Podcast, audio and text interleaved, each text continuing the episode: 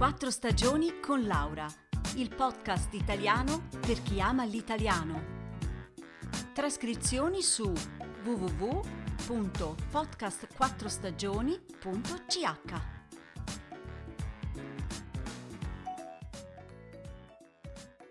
Buongiorno a tutte e a tutti.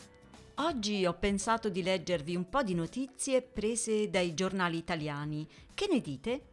Allora, i giornali che ho consultato sono il Corriere della Sera di Milano, la Repubblica di Roma e la Stampa di Torino. Cominciamo con la Repubblica. Gli italiani sono sempre di meno. La popolazione infatti conta circa 59 milioni di residenti, di cui circa 5 milioni stranieri, meno 0,7% rispetto al 2019. Oggi c'è soltanto un bambino ogni cinque anziani.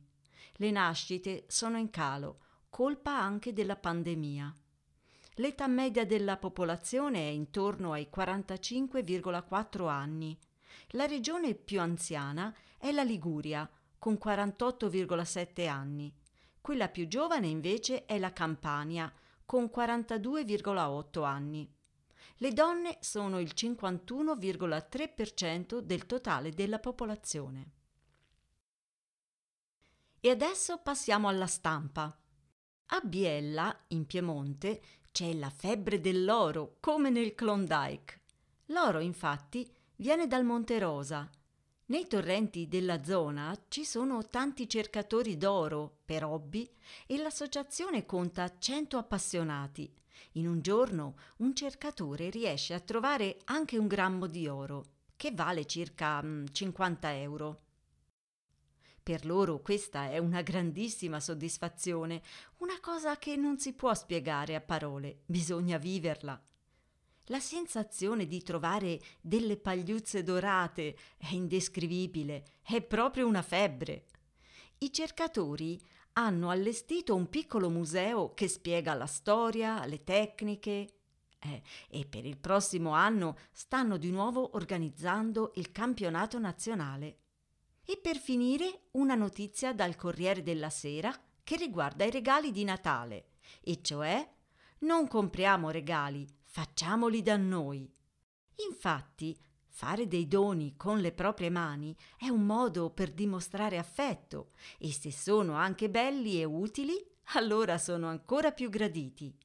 Inoltre hanno un doppio effetto. Danno piacere a noi quando li prepariamo e danno piacere a chi li riceve, perché esprimono un sentimento speciale. Qualche esempio? Beh, possiamo creare un oggetto nuovo partendo da qualcosa di vecchio, per esempio un vaso di vetro, una cassettina della frutta, una scatola di cartone. Oppure possiamo creare un lavoro a maglia con la lana, un cappello, una sciarpa. Poi ci sono le bellissime candele fatte a mano. Io le adoro. È una pratica antichissima, facile e divertente. Un'altra idea sono i saponi, da personalizzare a piacere con i profumi che preferite.